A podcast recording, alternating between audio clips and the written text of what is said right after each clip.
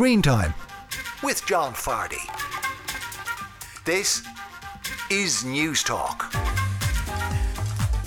Hello and welcome to Screen Time. I'm John Fardy and this is News Talk's TV and movie show. This week on the show, the fallout from the Oscars and what it might mean for Hollywood, according to the great film critic David Thomson.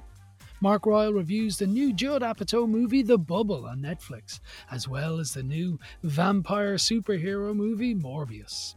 Plus, the director of the inspiring new documentary Young Plato, all about an Elvis loving philosophy teaching school principal in the Ardoyne in Belfast. I'm open on Twitter John underscore Fardy, or you can email me screentime at newstalk.com. This show is available as a podcast every Friday at 5 p.m.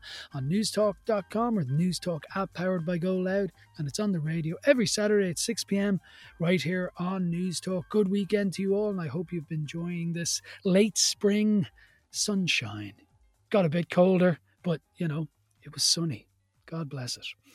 Now, the uh, Oscars, uh, it was incredible, uh, shocking. You know, last week we were talking to Tim Gray about who was going to win and all that kind of stuff, and you know the hosts were going to be, and little did we know the world would quite simply be taken and shocked by one man uh, and the terrible act of violence that Will Smith committed against Chris Rock. Now, I have to say, what Will Smith did was appalling, shocking, and violence just can't be condoned. And as I'm always telling my three year old, you can't hit anybody.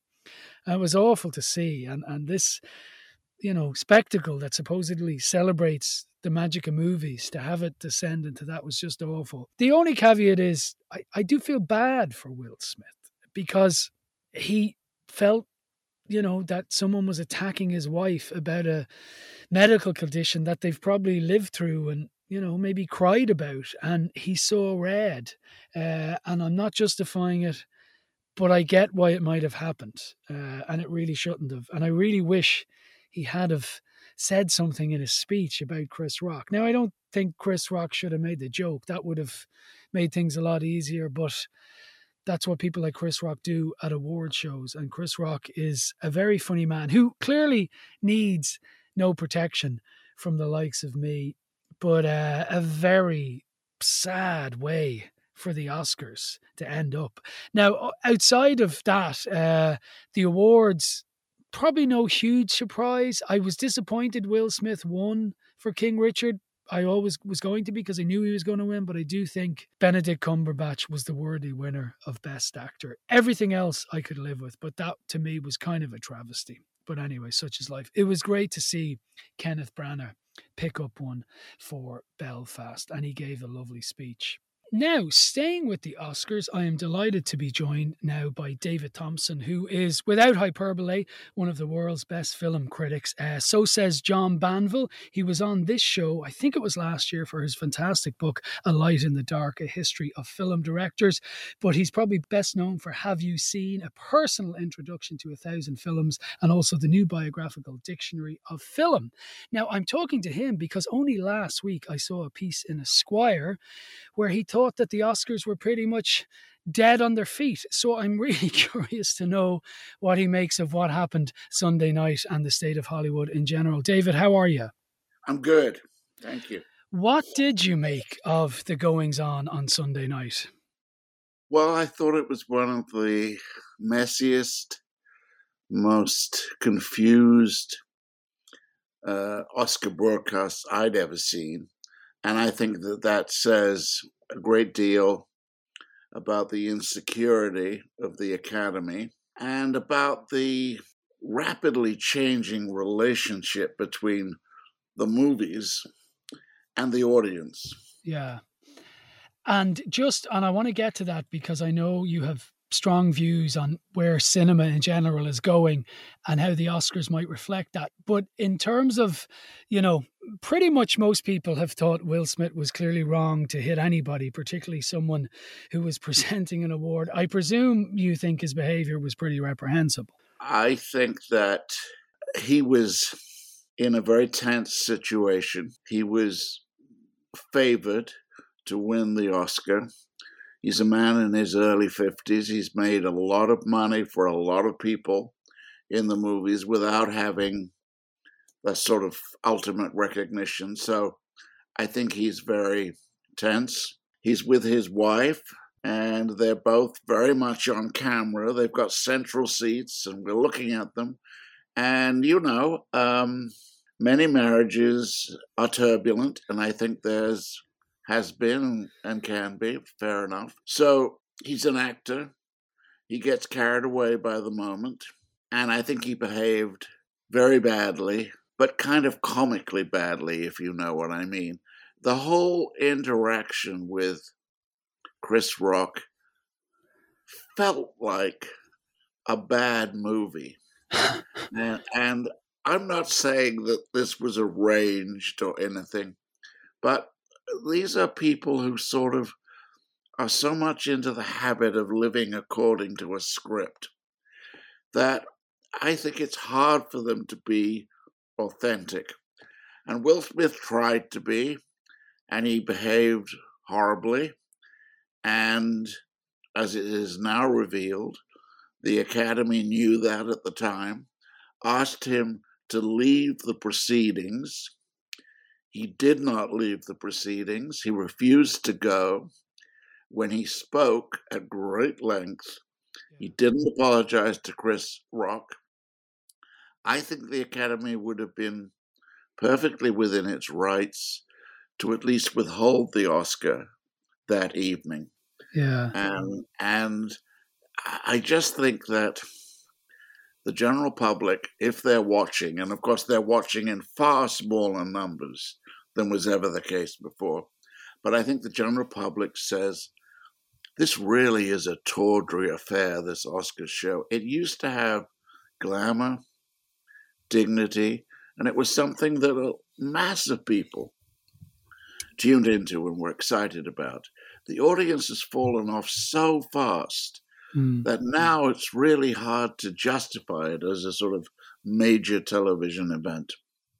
And what about like on the side of the angels with the Oscars, that for all its flaws, and, and this is a point I make, and I'm curious what you think about it, were it not for the Oscars, a light would not be shone the same way it is on movies like Belfast from this part of the world, or Minari last year, or Parasite the year before. Like, do you not see a benefit to the Oscars outside of the, you know, stage show of it? And I mean that in every oh, sense of the phrase. I think you're right. I think that let's call them fringe films, not mainstream films. I think fringe films have done very well at the Oscars in the last maybe 10 years. Uh, and that's good for those films. It was it was it was great to see Branagh giving one of the few good speeches of the evening. Um, I thought, and um, the trouble is that the Academy wants the most popular, most successful films to win, so that the, the they can tell themselves that the audience, the mass audience, is there and wants to tune into the show. I think the Oscars ought to be now a much smaller show. I would take out a lot of the attempts at glamour and entertainment, and I think it would simply be drawing attention to the best films that have been made. And a lot of very good films are being made. And that's a show that could send some people away saying, well, I never really heard of Belfast before, but it sounds interesting. You would show more clips of those films. And I think that could do some great good. Yeah. And listen, I have, since we spoke about 18 months ago, I've quoted you once or twice because you said this great thing about how you thought the last four episodes of the previous season of Ozark was the best movie of, of the year, that year being yeah. either 2020 yeah. or 21. And in a way, I, I sense like with your dismay at the Oscars, it's really a dismay at the movie making machine. And, and I think you're probably more forthright in that than when last we spoke, in that you think cinema is, is possibly in trouble. Oh, without without doubt. I mean, um, the cinema once was a genuine mass medium. And in very difficult times like the Depression, World War II, it held the public together. It Yeah. served an enormous purpose. That's past. Um, COVID, I think, has taught us that a lot of us would sooner sit at home in our living room on the sofa watching, binge watching masses of episodes of what can be, not always, but can be remarkable long form series on television. I do think, and Ozark is one example of this, but I do think a lot of the best work being done for the screen now is being done for television series. Mm. I am a massive fan of things like The Soprano and The Queen's Gambit and the idea of these mega movies on TV. But I have to put it to you, though, I mean, some of the happiest moments of my life, and that's not an overstatement, have been going into the darkened room watching something on a massive screen for the first time, having no phone, being sometimes, you know, with the woman of my dreams, now later in life, being with my children. Like, is there not still a place for that experience? May- maybe there isn't, but I'm I'm I'm disappointed that you might think that might be on the way No, I, out. I think I think there is. I mean, I do think it's perfectly possible for a big, spectacular film to be made. Hmm. Uh, this last Christmas, uh, my wife and I, our son, and his girlfriend, we went to see West Side Story. We Oh, were wow. all a little dubious. I actually saw the original West Side Story on stage.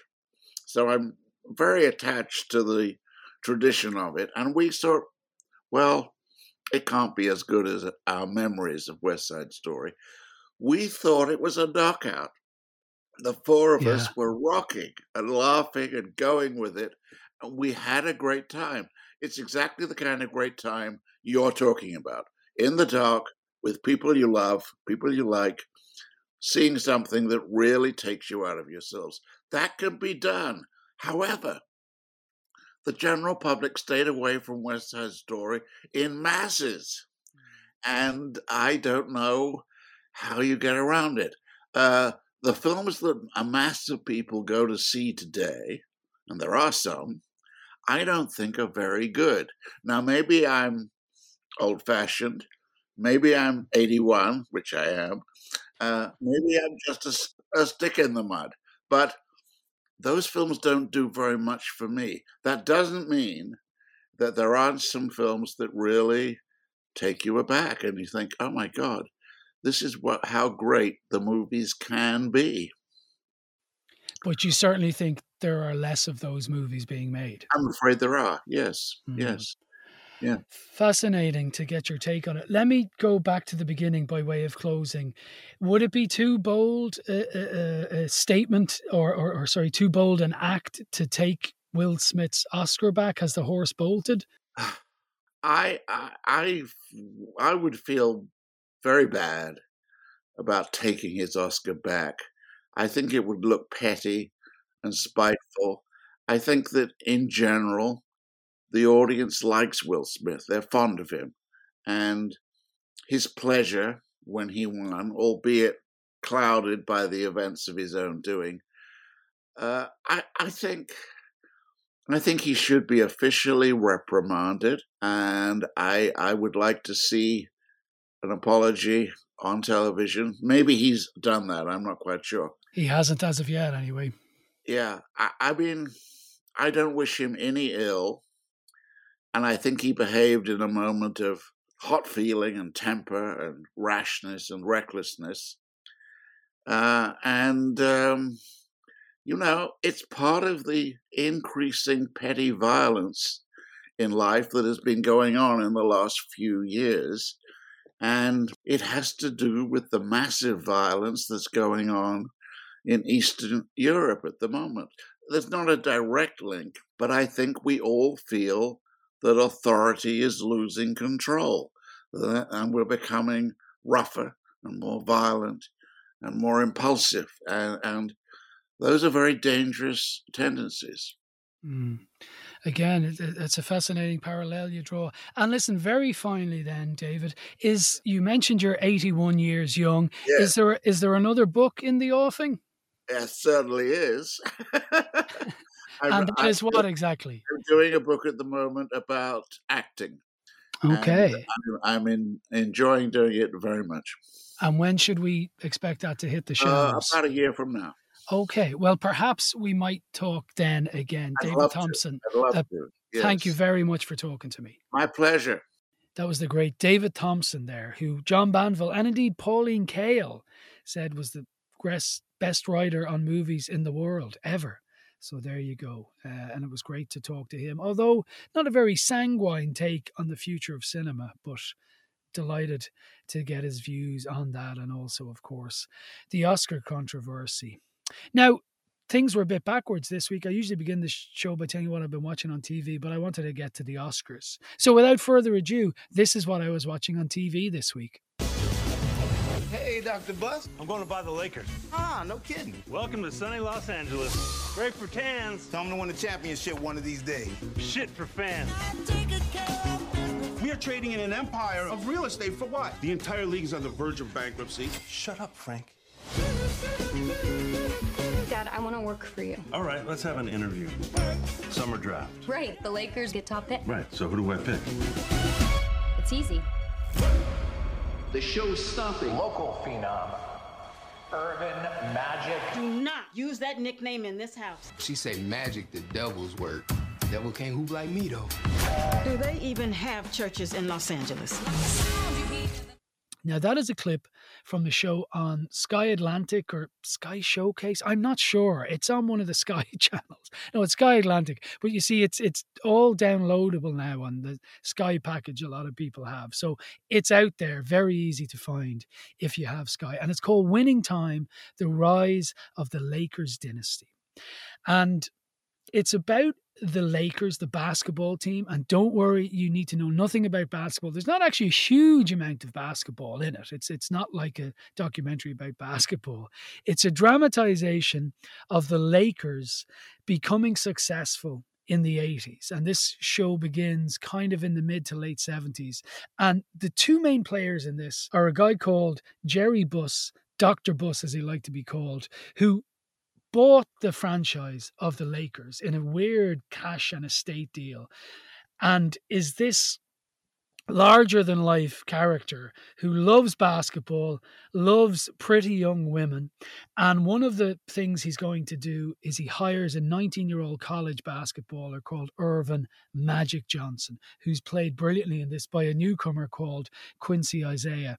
And the Dr. Buss character is played by John C. Reilly. Now, I love John C. Reilly in everything from the Will Ferrell movies to Magnolia, but this is up there with one of his best performances. He plays this wide eye, aging Lothario who loves basketball and shows up to meetings with all these investors with his shirt open way too low with a medallion hanging and a girl half his age and tells her to sit in the corner while he talks to the big boys about basketball and is kind of a caricature, but he's a lot of passion for basketball and it turns out for women.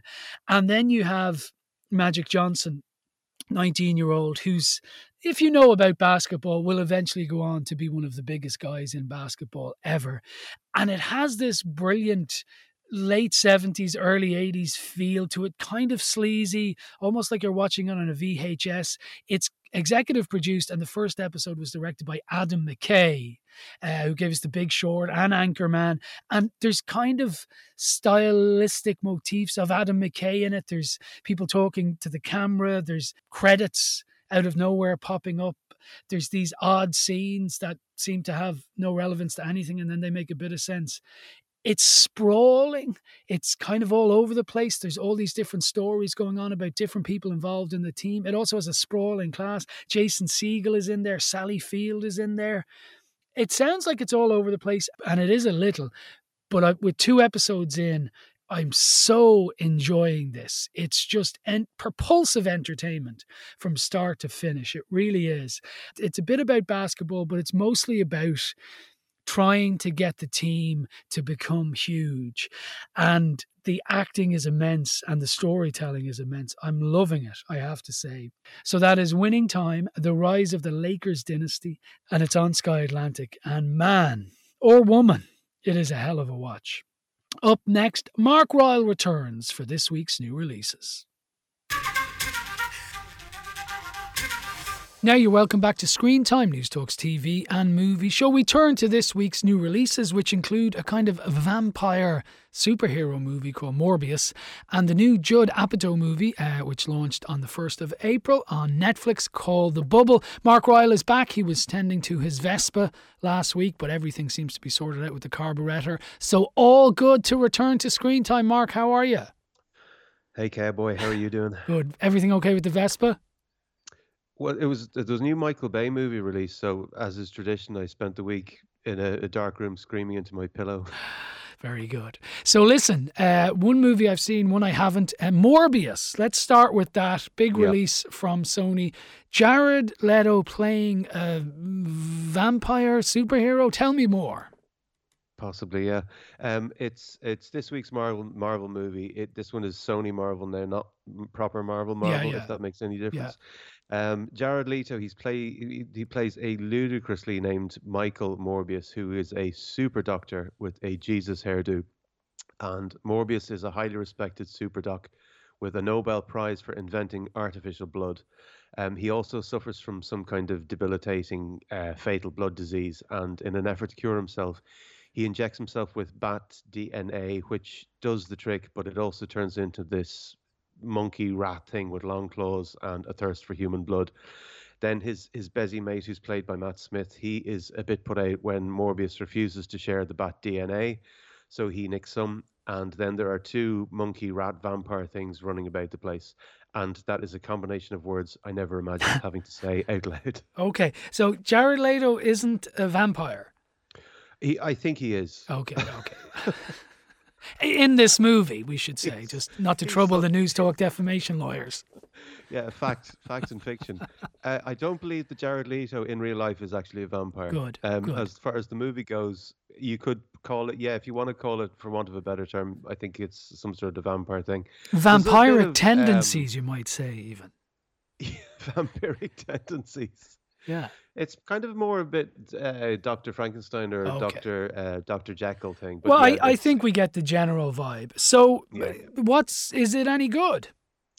in all honesty, 80% of this is very nearly almost approaching okay. Nothing Okay. more and nothing less. Okay. Um, it's not in the least bit remarkable or extraordinary or even noteworthy, but it is not the worst thing I've ever seen either, bar some very ropey digital effects, which I'll probably come back to.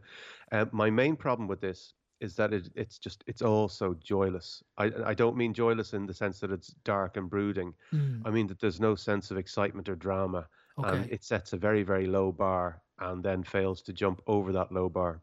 Okay.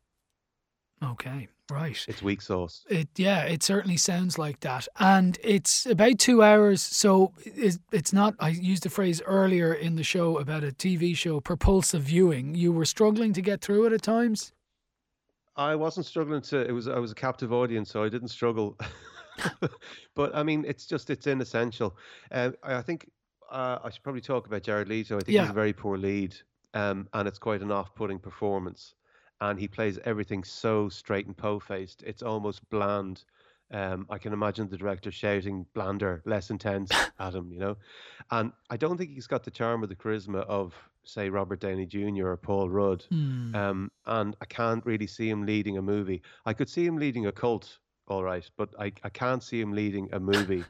um, and unfortunately for him, he's not even the best Jared in the movie because Jared Harris is also in this one Oh, um, for about five minutes. Um, and wouldn't even for that excited- short screen time, he's better. Well, of course, yeah. I wouldn't get excited about going to see Jared Harris because he's he's he's he's he's, he's hardly in it. Okay. Um, Great actor, yeah, though. He is. He's a fantastic actor. Um, I'd say there was there was probably the kernel of an interesting uh, morality play in this at some stage, um, but uh, you know, and it was probably intended to to make this a, a genuinely different take on what's become a very very tired and threadbare genre. um, you know, something a little bit edgy uh, that mixes the superhero movie with a bit of horror. Mm. And um, I'd say that intention it just gets diluted down during the development process. So what ends up on screen is is just unremarkable, and it really is. It feels like a product. It, it- Okay. it's indistinguishable from endless other similar products. And I think the stu- the I think the studios have become so petrified of losing money that they would rather do the same thing over and over and over again and break even rather than try something different and risk making a loss. Mm, interesting take. Um, so, guys sat around in a room and said, "Superheroes are popular, vampires are always popular. Let's make a movie." what have we got in their books? Yeah, Yeah. exactly. And there's also the the the the, a, there's a combination of really poor character design and very poor CG.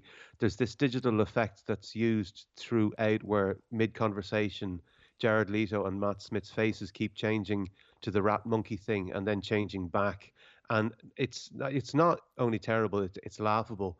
Um, just quickly before we finish up on this, I have to talk about the the final act, which I'm, you know you've heard me give out about before. Yes, particularly with superhero movies. Yeah, exactly. But all hyperbole aside, I genuinely, truly had no idea what I was looking at for the last 10 minutes of this. Now, I could assume what was happening based on the events that had been set up previously, but I will be damned if I could make any of it out because it's just a complete mess. Wow. And here's the- Mystified by Morbius, eh? Mystify yeah, yeah. But here's the thing right before i finish i honestly believe that regardless of whoever whatever creative team is involved in any of these things be it like chloe zhao or taika waititi or ryan coogler Yeah. i think marvel have a guy who comes in 20 minutes from the end and says okay you can all go now. I'm going to take it from here and he completely wrecks everything. Because the last 10 minutes of this is just an incomprehensible mess. What would you say, stars wise? I'm going to give it a two. It's Okay. not the worst thing I've ever seen, but you know, it's just it's it's it's not essential viewing. Okay, well, let's take a quick clip of the mystifying Morbius. You need a doctor? I am a doctor. I should have died years ago. People all over the world have my disease. I'm here to find a cure. We have to push the boundaries, take the risks. If you're gonna run, Do it now. Dr. Michael Morbius, you've been missing for two months. When you're a stranger, Then you were found on a container ship that washed up off of Long Island. faces look ugly. When you're alone, What did you do to yourself, Doctor? I wish I knew. That is Morbius, which is on general release in cinemas from Friday, the 1st of April. Mark Ryle gave it a pretty Luke 2. Now, I didn't see that, but I have seen the new Judd Apatow movie, The Bubble, which is all about a group of people, actors, making a movie in lockdown. Uh, and uh, I don't think Mark really liked it. I, I'm yeah, well, I just I'm I'm gobsmacked that you did. No, no, I didn't say. I didn't. Tell us what you thought of it. That, that the Uh, people are I here for good you. Comedy. okay, so um, If only I'd seen one is- this week. Exactly, yeah. Um, the, the the sixth installment of a long-running sci-fi franchise called Cliff Beasts is about to go into production, and principal photography is taking place under strict COVID protocols. So the extended cast have to bubble together at a posh hotel in England for two weeks, and that's that's about it. and they they're, they're in quarantine and they get up to in inverted commas funny things while they're waiting to film and then the film that's happening is pretty an awful movie about kind of flying dinosaurs and stuff like that Yeah, yeah. It's it's a it's a movie within a movie. Yeah. It's extraordinarily bad. I think the best way I could describe it is imagine Tropic Thunder except crap. now you see here's the thing uh, I, I i laughed at some of it Mm-hmm. but you didn't at all I did.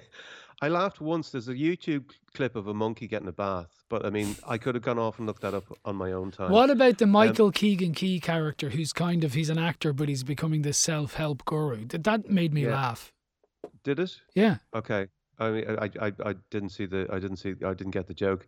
Um, I would be extraordinarily surprised if this went into production with a finished script, um, because so much of it makes no sense whatsoever. The plot goes absolutely nowhere. things are introduced, then they're forgotten about. There's no consistency to the characters' uh, behavior or their their individual dynamics, which seems to change from one scene to the next. Uh, a couple of them just disappear completely. I would imagine probably because the actors agreed to give Judd Apatow a week, and then they had to go off and do another project. Um, Which, which 20 I don't actually remember some of them not making it the whole way through, actually.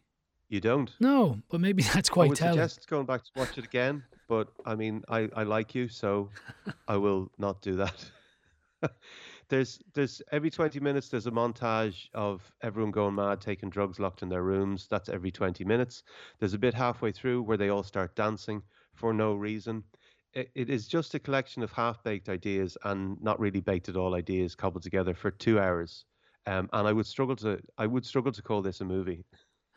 Wow. Yeah, see, I, I get with you. The script is poor, not a huge amount happens, but I laughed a couple of times. I found it humorous, these, you know, actors holed up in a hotel. Uh, what's what's the Spanish chap who's. Uh, Oh, Pedro Pedro Pascal. yeah, I, I found him funny battling his demons and desperately trying to take one of the receptionists to bed and falling in love with her and taking loads of drugs. And so I was mildly diverted by it, but you weren't diverted at all. You were just Um, annoyed by it. No, I, I, I am. I know humor is subjective, but I just can't, for the life of me, imagine anyone finding any of this remotely funny at all.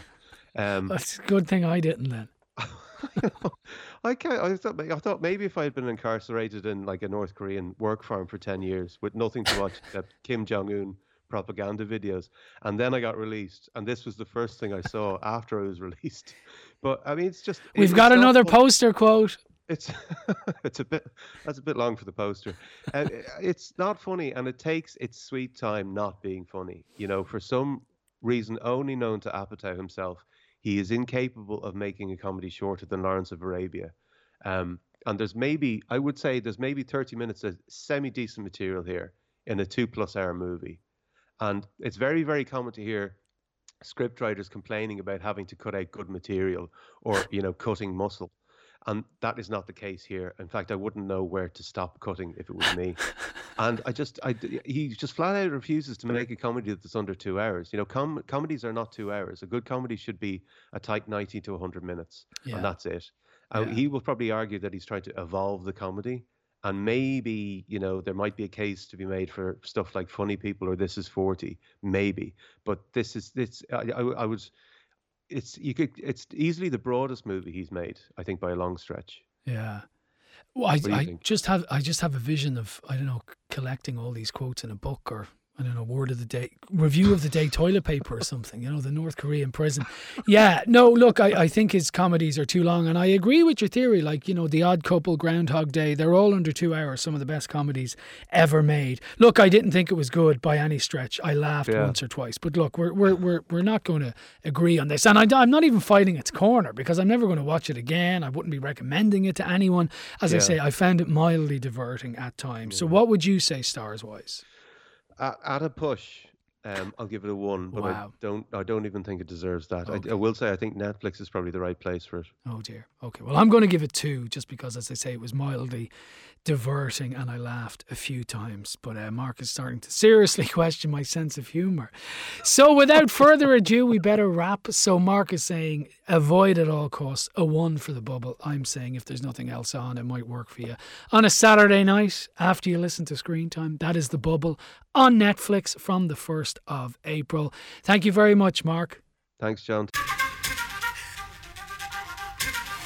Now, you're welcome back to Screen Time Newstalk's TV and Movie Show. Now, there was a movie that was released a couple of weeks ago that I didn't get to, just with all that's been going on on various streaming services in Hollywood and that, but I'm really keen to feature it, and you can still see it in the IFI into the middle of next week. And it's a fantastic documentary called Young Plato as in Plato, the Greek philosopher. And it's set in a primary school in Belfast in the Ardoyne, where a marginalised community has for generations been plagued by poverty, drugs, and I guess guns and violence. The film charts the dreams of the pioneering and deeply charismatic headmaster who loves Elvis, incidentally, Kevin McArevey of the Holy Cross Boys School. Now, you may remember the Holy Cross Girls School, the sister school, was the school at the centre of those horrific protests against young children on their way to school back in 2001. Anyway, Principal McArevey is deeply committed to teaching philosophy to these young people who age everywhere from 4 to 11 and empower them and encourage them to see beyond the limitations of their own lives. And we see how philosophy can encourage them to question the mythologies of war and violence. It's a powerful documentary. Its co director is Neasa ní Chianáin, and she also filmed it. You will know her from things like The Fairy Tale of Kathmandu, another school related documentary called School Life, which was called Loco Parentis here in Ireland. And I'm delighted to say that she joins me now. Neasa, how are you? I'm great, thank you.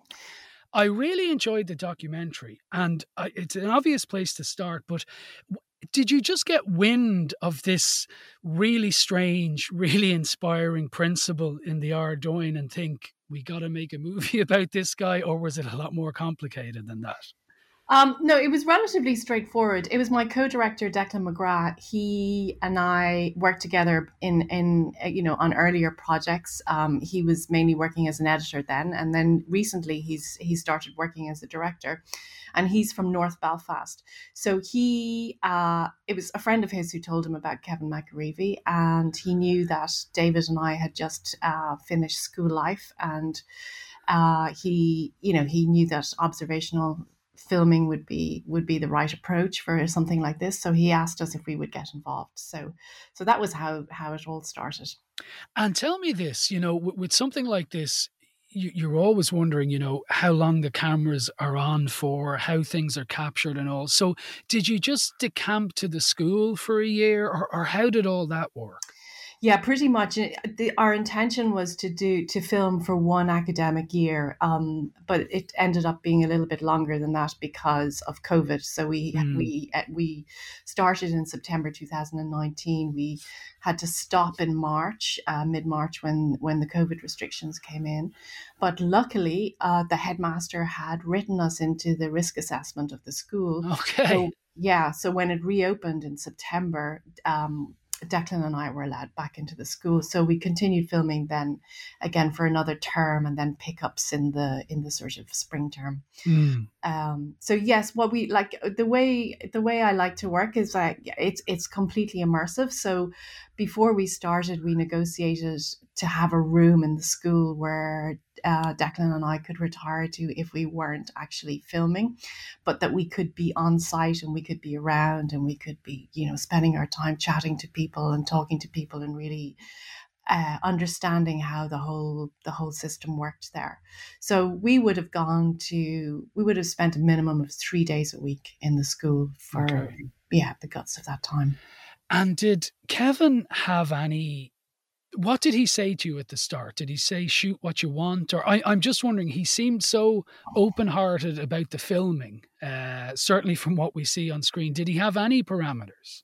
Yeah, no, actually, he was he was he was completely open. He gave us incredible freedom um, he and the board were 100% behind us. I suppose because we'd had school life as well as a, as a kind of something that we could direct them to and they could see it and they could, they understood what we meant by observational filmmaking. Yeah. Uh, you know, they, they, that, because it's very hard to explain that and it's very hard to explain to people how much time it's going to take, you know, on their part, how much how much time they're going to have to put up with us hanging around. so, um, but anyway, so we so we had that. But you know, Kevin and the board they were fantastic, and then really it was up then to to us to get individual teachers on board and um, we you know once we knew in the very beginning who was in and who was out then that was fine because then you can work around it so yeah. I this this is going to sound like a uh, you know, a cross between egomania and false humility. But I actually have a master's in philosophy, and oh, I've long been. I can tell you're hugely impressed, and but I've long been a proponent of the idea that it should be taught in secondary schools to first year mm. students, certainly in the Irish system as I understand it. But it never really occurred to me for primary school children. I just thought the mm. ideas are too big. And yet, you know, people like Aristotle says it all begins in wonder and all. And yet here's this man you know, in his 50s, able to communicate these deeply philosophical ideas to, you know, in some instances, six year olds. Like, can you just give our listeners a sense of how good he is at that? Yeah, I think the very first lesson that we see him, or uh, maybe it's the second lesson in the film that we see him teaching. He's teaching P1, so they're they're four and five year olds, and he he he draws a picture of um, an upside down triangle and he or a triangle and he says what's that? And they all like you know oh it's a mountain. Oh it's it's a, it's a pointy bit. Oh it's an arrow. Oh it's a shark. And then and then he draws he you know he keeps adding to this drawing. And so every time he you know he adds a second peak and then they all have different ideas of what it is. And and and then in the end this drawing becomes a bicycle. And then he's like oh and then what is it now? And then they're all like oh it's a and then he he tells them what you know did you notice that everyone had different thinking you know and mm. so and and you know and he he kind of gets them to understand you should always listen to each other's thinking and don't be afraid to change your thinking if somebody mm. else's thinking makes more sense so so from a very very early age he creates an environment where children understand that there's no right or wrong answer mm. and everybody's opinion matters and listen to the other and that mm. those are the basic lessons that they learn you know when they're four and five and then in the film you see that by the time they become they get to uh, 9 10 and 11 they're talking about bigger questions like um, they're working with seneca and they're working yeah. on managing their emotions and and understanding their trigger points and and then answering questions like is violence ever justified yeah. And, you know, we're talking about Kevin because I suppose he's in some ways the center of the piece and he's such an inspiring figure. But the children, and there's, you know, four or five of them in particular that we see on numerous occasions. It is beautiful. I, you know, I'm going to have to be careful here or I might start welling up again. There are moments in it where some of them are talking about, you know, dead relatives. They're talking about the diabetes that they have. It's just absolutely you know, it's, it's an oxymoron, say absolutely poignant, but it, it's so poignant at times. The children seem in those moments completely unaware of cameras, and I can't believe the level of honesty you got from some of them in a way. Is is it your sense that's just the way children are? Cameras don't mean a huge amount to them. Well, I mean, in the beginning, of course, you know, we were a distraction. It was like, oh, the film crew, oh, the film crew. Now it was just Declan and I. We didn't we didn't come in with any big sure. lights or anything like that. So so we were around all the time. So after a while they completely accepted us as part of the furniture. So we were no longer a distraction. And that's the sweet point where you kind of you work towards getting to that that kind of point mm. and then and then you you wait until you know those kind of very intimate moments happen where where something you know something quite big is happening in the child's life and uh, and you manage you're there to capture it so well, you certainly captured that. And just back to Kevin, then. I mean, what I like about him as well is he's a realist, even though he has a sunny disposition on the world and, and he's a fitness fanatic of sorts and an Elvis fanatic, definitely. But he has regrets and he has regrets about maybe children who've gone through and, and where they've ended up.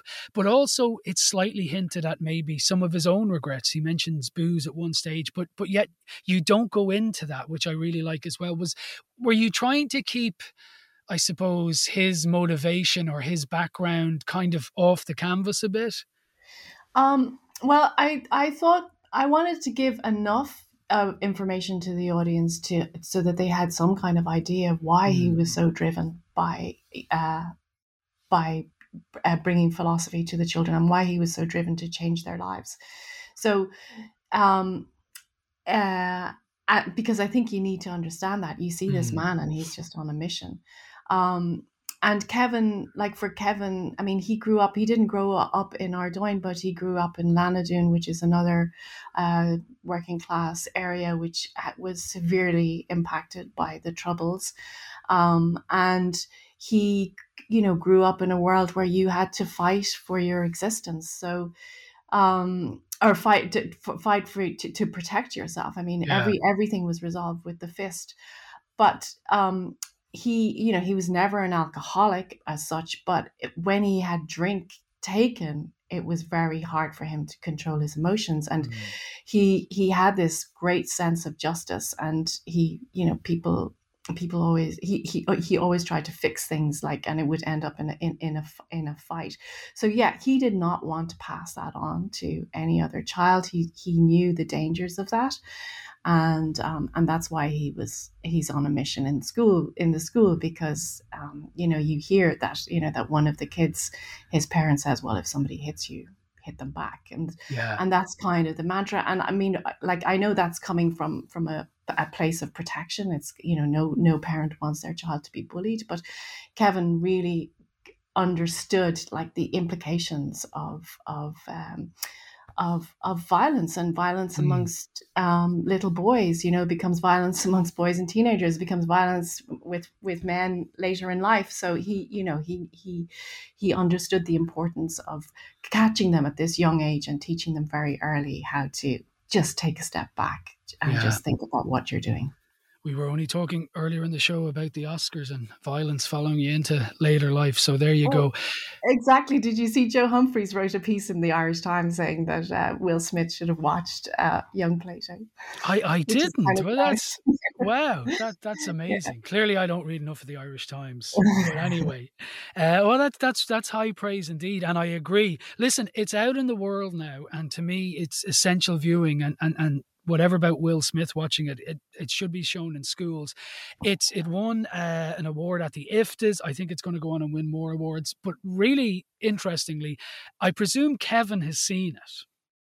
Oh, Kevin has has seen it. We, I mean, of course he has, and Kevin has been on Q and A's with us.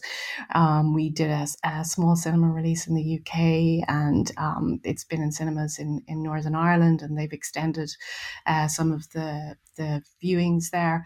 The whole community have seen it. Um, the you know the kids have seen it, the parents have seen it.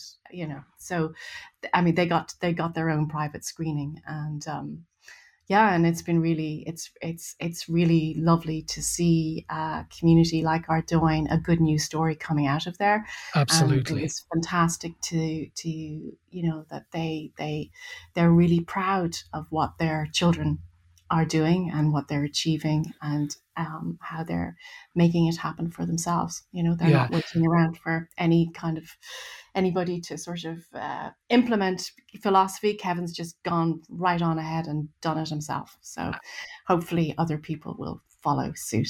And presumably, then, I mean, he woke up this morning and went into school. He's still very much school principal there in our. Oh, absolutely. No, Yeah. he he is. Uh, he he's very yeah. He is. I mean, he He doesn't strike me as the type of man who'd let something like this go to his head anyway.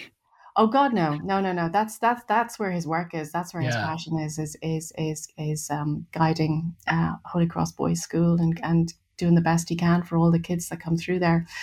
Um, so yeah, he's a he's a committed. Um, he, you know, he's- he's the real deal. He's yeah, he's got the vocation. You know, he's really he's the real deal. Well, it is called Young Plato. Please do keep an eye out for it. If you are in Dublin, or even if you want to drive from Galway to the IFI, it is on show there till the middle of next week. It is a powerful documentary. Neasa, I'm sorry we didn't have more time to talk to you about your other bits of your career. I'd love to talk to you sometime about school life and also the fairy tale of Kathmandu. Time is against us, but I'm really keen that people would watch Young Plato because it is fantastic. And thanks a lot for chatting to me. Oh, thank you very much, John. It was a pleasure. One way you control anger. Listen to your favorite music and concentrate on the words instead of the reality. Listen, that's everybody's opinion matters. And that's the beauty of philosophy. I want you to close your eyes. Picture your favorite place and go there in your mind to feel good again. Where'd you go? McDonald's. McDonald's.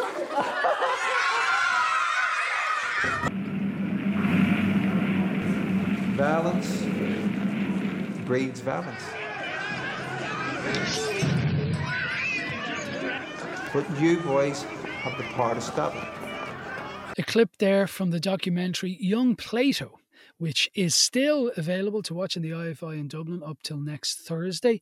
And I highly recommend that you do it. It's a very inspiring movie. And in that clip there, you heard Kevin McArevey, who is the principal of the Holy Cross Boys School in the Ardoyne in Belfast. It is well worth watching. And you heard me talking to its co-director. Uh, she directed it with Declan McGrath, uh, Nasa Nihinon. And of course, she gave us other movies like The Fairy Tale of Kathmandu and School Life. And my thanks to her. That is it for this week. Next week, I think I might be talking to the guy who plays Magic Johnson in the aforementioned, much earlier show all about the Lakers. More of that next week. Let's not worry about strangers now. I will thank someone who's definitely not a stranger. That is Anne Marie Kane, who helped out on the show this week, as she does every week. I'll just remind you this show is available as a podcast every Friday at 5 p.m. on newstalk.com or the Newstalk app powered by Go Loud.